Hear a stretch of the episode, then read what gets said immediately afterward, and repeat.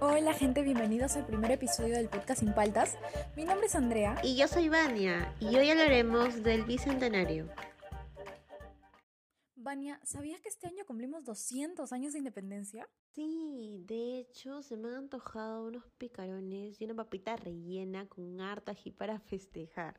Entonces estás de suerte porque yo conozco un point buenazo en Huanchaco, se llama Kibisich. En serio, tengo que ir. De paso aprovecho a ver el mar ya que me relaja bastante en estos tiempos tan estresantes.